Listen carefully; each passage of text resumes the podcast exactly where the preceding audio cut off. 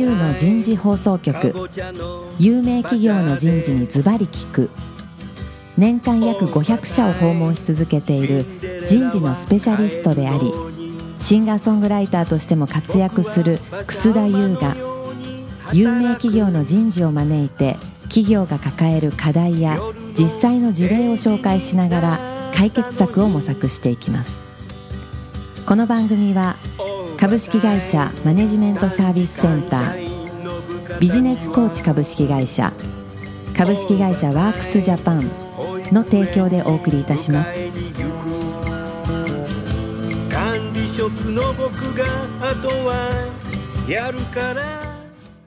楠田優の人事放送局。有名企業の人事にズバリ聞く。パーソナリティの楠田優です。今日も先週に引き続き東京千代田区麹町にあるビジネスコーチ社の5階のフロアから番組をお送りいたしましょう。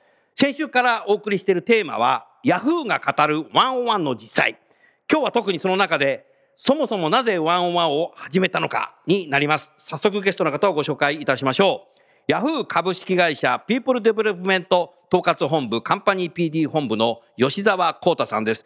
吉田さん、今日もよろしくお願いします。どうぞよろしくお願いします。続きまして、ビジネスコーチ株式会社取締役副社長の橋場剛さんです。橋場さん、今日もどうぞよろしくお願いします。よろしくお願いします。いやー、先週は楽しかったね。すごいね、やっぱね。7年やってるってなるとさ、これからワンワンやる会社はさ、もうオリンピックで言うと7週遅れだね。7週遅れしたらもうなかなか追いつけねえんじゃないかなと思うけども、まあそうは言ってもね、競技じゃないんで、ぜひね、スタートしていただければいいかなっていう、そんなふうに思いましたね。やっぱりね、吉田さんね、はい本題に入る前にさ、こういうのってさ、やっぱ僕ね、社長もやった方がいいかなと思って先週ずっと聞いてたんだけど、でもやっぱ人事からさ、社長の首に鈴つけるのって結構難しいな。一般的にやっぱこういうのってさ、社長は大体さ、うん、俺はいいよ、みたいな。あまあ、専務以下でやんなさいみたいな、まあ、ずるいな社長みたいなのあるんだけどさ、ヤフーはどうだったの？あの、これも結論から言うと、社長からやってたっていうのがあってですね。だから。社長からやってんの、はいえじゃあ首筋つけに行かなくてよかったいや、それやらなくてよかったっていうのがもう。これはヤフー、ヤフー。すごいな。はい。まあ、各社さんからね、あの、今、これ、5、6年経ってきて、まあ、7年ですね、もうすぐ。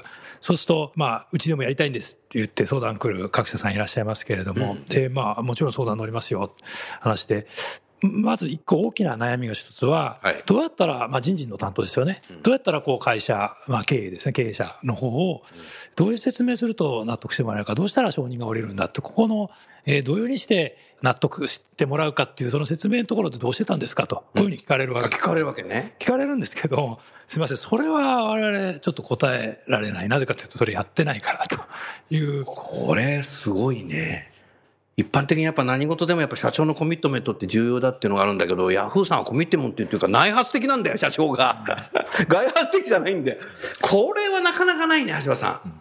すごいね。はい、すごいですね。これはやっぱりね、その、結局まあ、えよくね、えーそうすると、じゃあワンワンやるぞと。じゃあ週1回、まあ、各週でもいいから、30分部下の数だけ時間を取ってください、上司、上司に対して言うわけですけれども、いやー、そんなん忙しくてできないよっていうわけですけども、社長のスケジュール見るとですね、ワンワンでいっぱいあっちゃこっちゃにあるわけですね。あるんだ。そうすると、社長見れないですよ。直接は見れないですけど、まあ役員からとか見ると、まあ役員もそうです。担当役員とかもそうですけど、スケジュールを確認すると、やっぱりワンワンが入ってるわけですね。そうするとさすがに、俺忙しいからできないっていうのはもう、社長に対してさそれじゃ言えないですよ、も言えないよね。社長暇なんですか？みたいな。そんなことできないですね。う。それはありますねだ。から、カルチャー的にすごい。うんでも橋場さん、一般的な企業だとどうやってんのかね、それ。一般的には、やっぱり社長がまずやるっていう方が少ないので、うんあの、人事の方がどうやって社長を説得しようかっていうところから、こういうことやること自体ねええそうですね、うんあの。そこから一緒に考えましょうっていうのが多いですよね。うんはい。なんかヒントくださいよ。みんなどうやってスタートしてんの？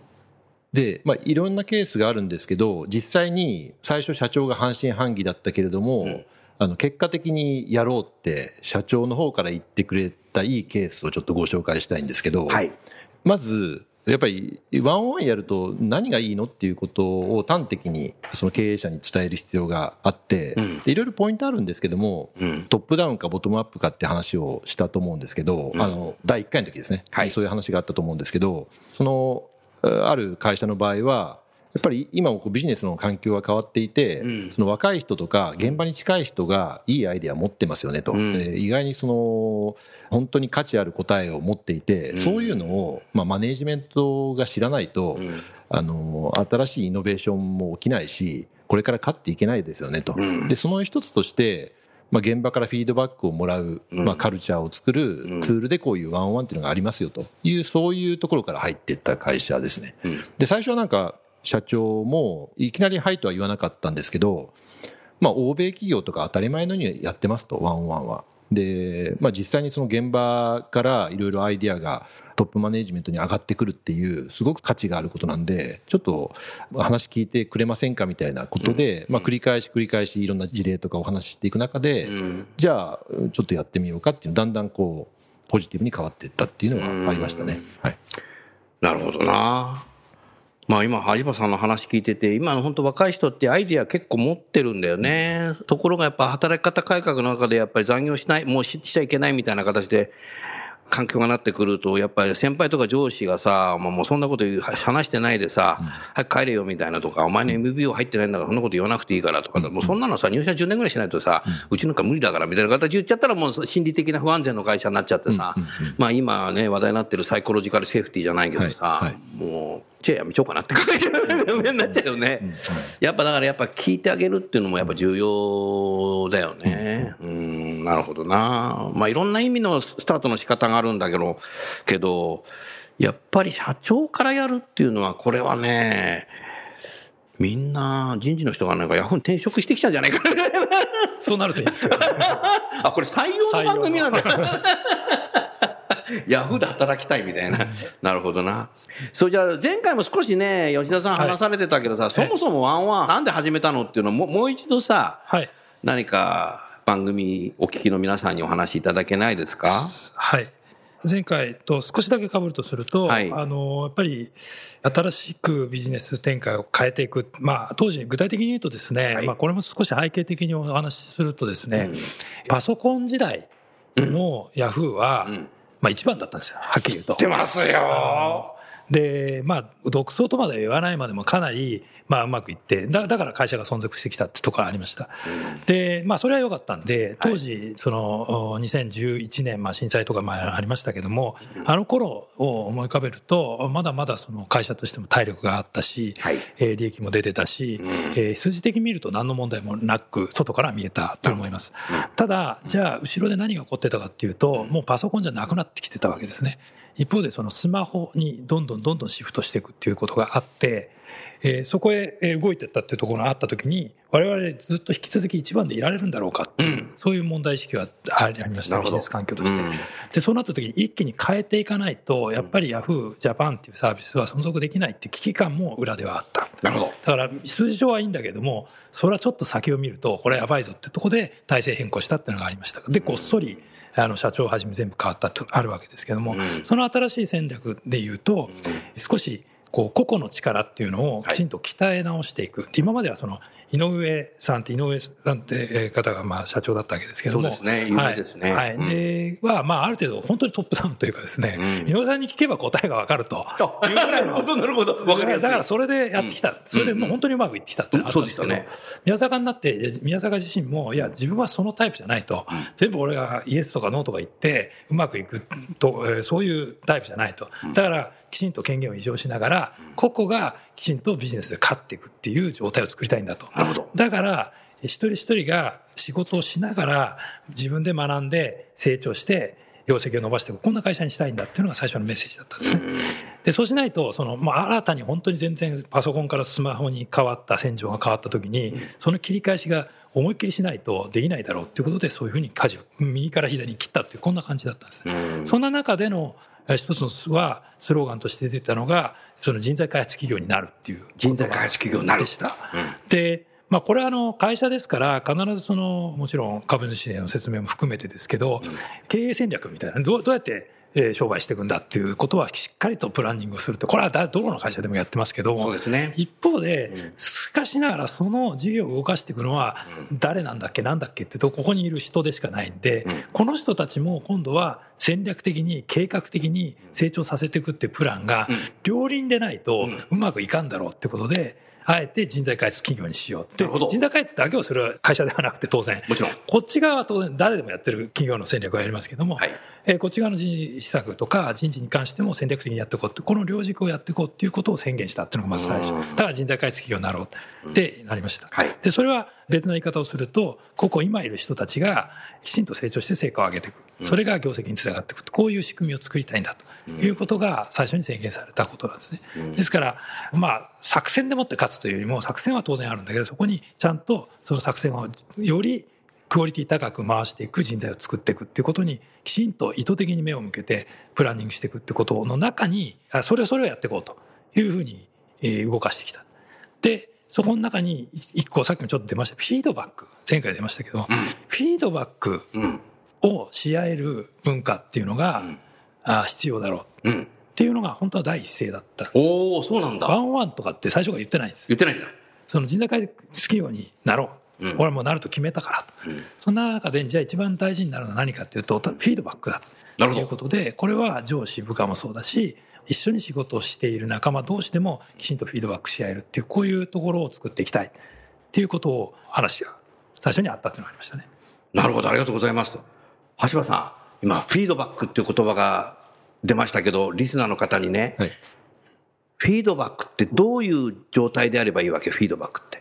まずあの、フィードバックとかの言葉からあの連想されるのが、まあ、上司から部下に対して何か改善点が一方的に伝えられるみたいな、あのネガティブな印象って結構あると思うんですけど、ああるね。これがあのそのワンワンの文脈の中でフィードバックカルチャーとかフィードバックをまあ推進してい。こうっていう時はベクトルがまあ上司から部下だけではなくて、まあ、部下から上司っていうまずそのベクトルが加わるっていうことと、はい。まあ、それをまあ1年間に1回とか半年間に1回っていう頻度ではなくてそれをまあ定期的にこまめに、こまめに。ええそれをヤフーさんはまあ1週間に1回からスタートされたわけですけど1週間に1回なんだ、ヤフーさんは。あワンワンワンですね。ワン自体、ワンワンねはい。はい。まあ、うん。モデルとしてはそうですね。でそういうこう小刻みにやっていくっていうことが、まあ、今の世の中の環境変化にもついていくコミュニケーションだよねっていうそこが大きいあの違いですかね。うん、なるほどな。でもあれだね、その、吉田さん、フィードバックっていうことに気づいたっていうのはすごいね。うん、気がついた、まあ誰が気づいたのかちょっとわからないですけども、うんやっぱり自分のことって見えないんですよ、自分が。自分では自分が見えない部分っていうのがあ大きくあって客観的にねええ客観的にねでそれはやっぱり一生気がつかない部分もあるわけですよ、やっぱり一人でやってると。で、誰かが言わないと。うん。で、それが、あいつかは気がつくかもしれないけど、それ待ってる暇はないし、うんそれをきちんと、まあ、言ってほしいし、そのためには言える環境を作んなきゃいけないし、うんという仕組みの仕掛けの中で、まあ、まずフィードバックっていう言葉が最初出てたっていうのがありました。うそれは、そまあね、橋本さんおっしゃったように、その上司がきちんと仕事を見てて、観察をしてて、それに対してフィードバックっていうのが一義的に一つ目にあるわけですけれども、うん。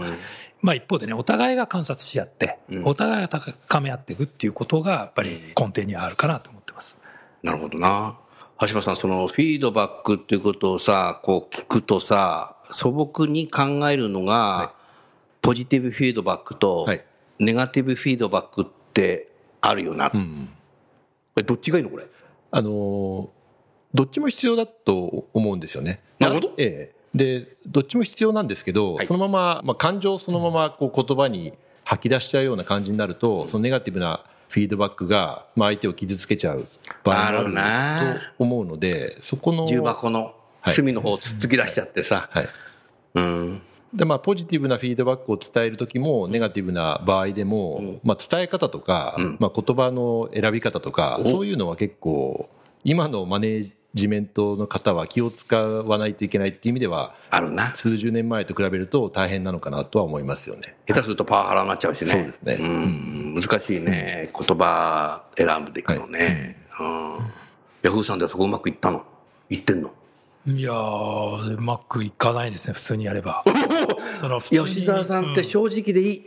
ワンワンをやろうぜ、まあ、とりあえずやろうぜって言っただけなん。で、やろうぜやろうぜだからやるん。ですよ。みん。なでやるん。ですけど、うん。それはもう最初で言えば、それはもうどうしていいかわからないでしょうね。今でもやっぱり新任でね、まあ、新任といっても、自分がこう部下としての、ではワンワンに、まあ、関わってきたんで、はい。どういうことで、どういう場面、どういう空気なんだってことはまあ分かってるわけですよ。それでもやっぱり向き合いが変わって、自分が上司になった瞬間に、あ、ここをリードしなくちゃいけない場面ってなった時に、これうまくできるかっていうとまた別な話になってきますし、やってみたら、あ、これはダメだということに、やっぱり新任も、まあ最初の1、2ヶ月やってるとですね、うん。だんだん苦しくなってくるという現象が起きますね。その頃に研修を突っ込むってこういう仕掛けになってるわけですけど、うんはい。やっぱり吉田さんから見ててさ、全社一斉って言ってたけども、やってるなっていう人とさ、あの人やってないなとか。ああ、はい。そうですね。これも当時の話というか、最初始めて3、4年ぐらいのところっていうのは、はいワンオンワンチェックっていう名前の、んえーアセスメントを3ヶ月に一遍回してました。ちょっとそれ話聞かせてください。面白そうだ、それ。あのーなんだそれ。まあ、毎週もしくは各週最低そんくらいでやろうねということをやって始めてたわけですけども、はい。でまあ、3ヶ月ぐらい経つとですね、うんえーまあ、3ヶ月から四半期ごとに、うんまあ、1回って考えたときに、部下に対して、部下って言ってもさっき申し上げたように、全員誰かの部下ですから全員なんですけどね、対象。うんうん、なるほど。で、部下の立場で、あなたがやっているワンワンについて教えてください。もしくはあなたがやってるワンワンの中で上司がどんなふうに向き合ってますかってことを教えてくださいっていうことでまあアンケートですね。うん。これを取ります。うん。で、そのアンケートを、まあ、率直に答えてもらって、コメントもついたりとか、まあ、あの、デジタルにつけるところもあるんですけど、それをやってもらった上で、それをえまとめて、明示的に誰が何何を言ったはわからないようなした形で、上司に返すっていうことをやっていました。なるほど。3ヶ月に1回。なるほど。それをやってることで、まあ、少なくともその中にですね、どのぐらいの頻度でやってるとか、もしくはやってないみたいな選択肢も起きながらはい、それを伝えてるんで、うん。まあ、自己申告なんで、まあどこまでかっていうのはあるんですけども、うん。ちょっと下駄履いてるところあるかもしれないですけど、うん上司に対するあれだからっていうのはありますけど、とはいえ、少なくとも部下はこう思ってるよということが上司に返ってくって仕掛けを作ってたので、うん。それによって上司は、ああ、こんなふうに捉えられてるのかと、頻度も含めてですね。なる。ほど。これよくあるのは、上司は毎週やってるぞと思ってるんだけど、うん。部下からするとですね、あれワンワンだったの？っていうようなこと。ああ、なるほど、なるほど。そういうのってあるよね。二人ぐらいがなんかやってませんみたいになったりすると、うんあれなんだ、やってない、やってんだろうみたいな。これもフィードバックの一つになると思っていて、うんなるほどそんなのをこう、ずっと定期的にかなりの頻度で返していったっていうのは、うんこれは実は後から本当に振り返ると、これがあったから続いたっていうぐらいに重要なポイントだったと思います。これメモ書くとこだな。なるほど。で、それは、今はやってない。今はやってないですね。いつぐらい、どのぐらいやってたんですか、それ？これ正確じゃないですけど、4年はやってたと思いあ、4ますね。年ぐらいやってたんだやってま。したね、最初の。本当に定着する次のオリンピックまでやるみたいな。3、4年、4年ぐらいやって。で、4年目ぐらいの頭に、うん。あ、途中ですね、やっぱりこう、2段階ぐらい質問の内容を変えたりはしてますけど、当然その、成熟度っていうんですかね、定着度が変わってきてますから、質問は少しずつ改良するんですけども、え4年の最後の時に、まあちょっとさらに変えようかなと思ったタイミングがあって、はい最後に、まあすごくストレートな質問を1個入れていて、ストレート？これ何、ラジオで言っちゃっていいの？まあいいと思います。いいよ。まあ、ピー本って言いましょうか。やめなくていいの、俺。大丈夫ですよ。うんあの、あなたがやってるワンワンっていうのは、あなたがえー目標達成したりとか、仕事を進めていく上で役に立っていますか？うん。っていうもので4段階。まあ要するに役に立ってる、まあまあ役に立っている。で、どちらでもないはなくて、うん。あまりなってない、全然なってないみたいな、この4段階のどちらでもないはないんだ。をあの聞くっていうのがあって、ワンワンチェックって性質上真ん中設けないんですよ、あえて。なるほど。どっちかをちゃんと言えっていう形になってるデジタルな会社だな。真ん中設けてないんですけど、まあ、これは、まあ、いろんな、あの、意見ありますけども、うんまあ、そうしてる。う中で、まあ、これもね、我々としては、聞く側として割と勇気のある質問で、うんワンワンチェックって、みんなにその結果、前者の結果を公開することが前提なんです。おだから聞く以上は、その結果は公表しなくちゃいけないんですね。なるほど。3年4年やってきて、うんその質問を投げて、うんで、いや、役に立ってませんでしたって結論になる可能性は十分にあったわドけキドキだね、人事としては。だから最初に聞けなかったんですよ。さ最初の頃はね。確かにねだから3年4年で、なんとなくこれみんなどうでもやってるぞみたいな感じになってきたところで聞けたっていうのはあるし、うんまあ次の段階に行きたかったっていうのもあるんで、ここはやっぱり聞こうってことでまあ聞いたっていうのがあります。で、結果は？結果はですね、んさっき言った真ん中の意味で言うと上で9割。うんうん上で9割？91、2%だったと思いますけど、91%が、まあ、どっちかっていうと役に立ってるということのあと10%は誰だ？みたいな。そうですね。まあ、なので、そこで、あ、これは何らかの形で定着したというか、えー中に入ったなっていう感覚がそこで得られたっていうのはありました。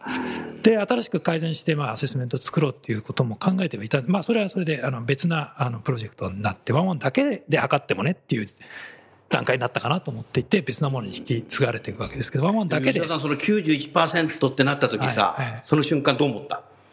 いや、やったなと思いましたよ、それは。うわあなんか達成感あるよね。まあ、まあ期待はしてましたけど、ここまでとは思ってなかったです。過半は言ってるだろうと思いましたけど、そこまでいくとは思ってなかった。センター試験で91点取ったような感じだよな。合格だよ、これ。なるほど。でもすごいね、橋本さん。そうですね。うん。簡単に言ってるけどさ、これすごいことだよ、91って。それすごいっすよ。普通60点で赤点だよ、普通。それすごいな。まあそうですね、その仕掛けがやっぱりすごく効いてたのと、そこで確認できたっていうのは、かなり勇気づけられたというか、うん。とは思いますね。うんえでもそれをやってきたからね、重要だって言ってたけど、でもこれ重要だね、意外と。あやっぱりそれも、やっぱり一生懸命上司もあの時間を割いてやってますから、まあ、どういう結果にせよ、そのフィードバック、まさにフィードバックってあると、やっぱり続けていこうとか、改善しようっていうものに必ずつながると思うんですね。だから、やりましょうって言って、一生懸命やってる方々に対して、やっぱり何らかのですね、うん。定期的なものをお渡しするっていうことは、すごく重要だなっていうふうに、後から思いました。うん。当時はね、現状を知るためにやってたわけですけども、うん。それよりもむしろ上司にとって、えーこの頑張ってる人に対するちゃんとお返しというか、こういうのは重要だなと思いましたね。まあ、先週からいいろいろね、一連の話を聞いていて、やっぱりワンワンをやるには、やっぱコーチングのスキルが必要ですってなった時に、その、コーチってどうやって育成してきたのかっていうのをちょっとこの後さ、はい。格論っていうか話をしてほしいな。コーチ、まあね、前回の時に橋本さんおっしゃっていただいたように、ワンオンワンはワンオンワンで、ワンオンワンイコールコーチングみたいな感じに当時もなっちゃったわけですけども、まあ、別に全然イコールではなくて、こう、ワンオンワンの中にコーチング的な要素を取り入れるって、こういう感覚でやってますよね。はい。で当然その上司部下なんで、ある部下の話を聞くっていうのは前提ですけど、聞いた結果、話し切ってもらった結果、そこにどういうふうにして上司としては介入、まあ、介入って言葉が適切かどうかわかんないですけども、うんどういうふうに駒を進めるかっていうところのリード役なわけですから、そこでコーチング、ティーチング、フィードバックっていう3択がありますよっていう話を管理職にはしています。なるほど。でその中で、一旦はとにかく話をとことんあるテーマについてしてそれは管理職集めて？集めて、それは研修をやってるってことあ、ですね。研修やってんのね。はい新任には必須でやってますし、まあ当然管理職、あの、新任じゃない人もそこに混ざってエントリーしてくる人もいますけども、うんえーそういったものを、今でもこれは同じようにやってるのは、ワンワンに関管理しては、職それ反応どうですか？まあ今はもう本当にワンワンやるもんだになってああ、そうだね。最初スタートした頃。いや、最初はやっぱり、あのえー、管理職それやるんですか？みたいな。うん、そうでしょうね。で、やる、もうなっちゃったんですけど、みたいな。あれ、うまくいかないんですよ。やること決まってるじゃないですか。うんうんやるっていうのは、でなので、真面目にやるんですよ。うんやるんですけど、真面目なき方多いもんだってヤフーさんっていきなりやるんで、うんできっこないんですよ。で、そうすると、1、2ヶ月、例えば4月に新しく自分が部下を持ちました。それはさ、バスケットだったらさ、シュートやれってのと一緒だよね、最初にいきなね。りまあ投げろって言って入りはしないっていうのは。それはそうですよね。うん。まあ、それはあるんですけど、なので、まあ、まずはとにかくやってみないことには、その研修も聞かないっていうか、これもネタバレ、かなりネタバレの話ですけど、うんあの、当初はですね、管理職になった、4月になりました。はいじゃあ、1週目に必要な研修やりましょうはいって言って集めてたんですけど、うんワンワンに関してだけは、これは5月が最短で5月なんです。あなるほど5月、6月、7月ってやってうんて、4月やらないんですよ。うん。で、なぜかっていうと、ん4月にやってもうん。経験してないのでうん、何も困ってないんです。おなるほど4。月は、まだ。少し困ってからよ。これはすごいと思うな。困ってないんですよ、4月だと。ああ、そうなんだ、へえっていう感じで帰って。困ってないと単なる知識だけになっちゃうから。うん。っていう4月か、はあまりこう、吸収がないんですよ。そうなのね。それ考えた。ね。で、それが、まあ、もともとはお後になればなるほど、困ってくるんです、みんな。わかる。そこの中で、このトレーニングやるんで、その中の研修で、まあ、クレームに近い、クレームって言ったらあれですけど、なんでこれ早くやんねんだと。なるほど5月、6月ぐらいの。いやそれでいいんだよだから。で、あすみませんね、と人事としては、あすみませんねって言ってるだけなんですけど、まあ実は確信犯的にやってるっていうのはあります。で、まあこれはあの、一つの、まあこれも他の研修、人事施策全般に言えることですけど、これもまあ上司、本間ですけども、本間がもともと人事の責任者だった時に言ってたのは、乾かせって言うんです。え？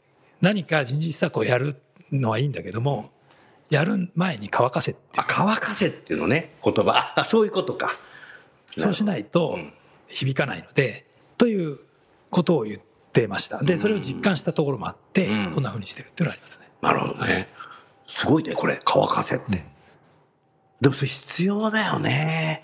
大体管理職になるとさ、もう、詰め込みでもう全部やっちゃって、終わりみたいな。あるけど、これ聞いてる人は、あ俺乾かせられたのかって思うかもしれない。結構ね、あの、ヤフーの方聞いてらっしゃいますからね。いや、それでいいと思うな。でも、スポーツの世界もそういうのあるじゃない？そうかもしれないですね。うんとにかく試合出てこいみたいな、負けましたとかって、その悔しさで分かった、じゃあ夏合宿やみたいな。最初合宿やってくださいよ、それ、先輩とかっていうんだから、乾かせられて強くなっていくっていう。スポーツもそれあるじゃない？うんまあ本当にね、ワンワンとかコーチングもそうなんでしょうけど、技術とかなんで、その知識じゃないですよね。うん。その練習して上手くなるっていう種類のものなんで、んやっぱり本当にスポーツとか楽器とか、うんあそうそう近いですよ。そう、よく言ってくれました。楽器そうです、みたいな。おっしゃる通りだよね。なんかさ、ギター欲しくなっちゃってさ、買ってきちゃうんだけどさ、やべえ、チューニングの仕方わかんねえとかさ、いい音出せねえとかっつってさ、なんで楽器って教えねえんだよ。いやいや、楽器ってそういうもんです、みたいな。確かそうだったよ。うん。だいや、まあでも、仕事もそうだよね。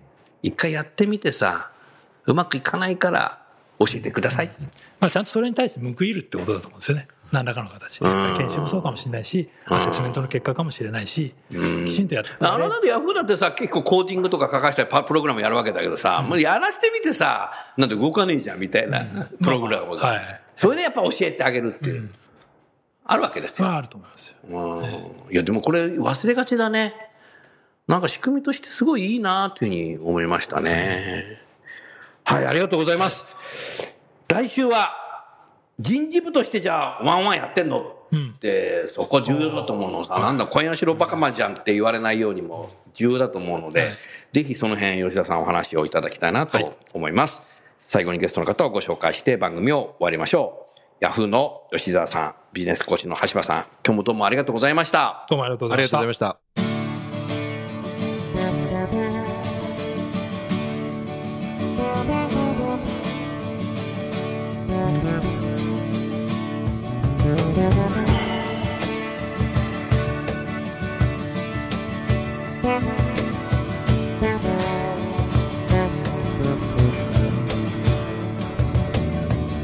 今日のお話はいかがでしたか？楠田優の「 The Times Will Change 時代は変えられる」とともにエンディングといたします。この番組は日本最大級の人事ポータルサイト HR プロのウェブサイトからもお聞きいただくことができます。HR プロでは人事領域に役立つさまざまな情報を提供しています。ご興味がある方はウェブサイトをご覧ください。この番組は企業の人材戦略人材育成のプロフェッショナルカンパニー株式会社マネジメントサービスセンター人と組織の生産性を高めるビジネスコーチ株式会社企業の人材採用支援キャリア支援を通じて人と企業の持続的な成長と価値創造に貢献する株式会社ワークスジャパンの提供でお送りいたしました。それでは来週もお楽しみに。みんなで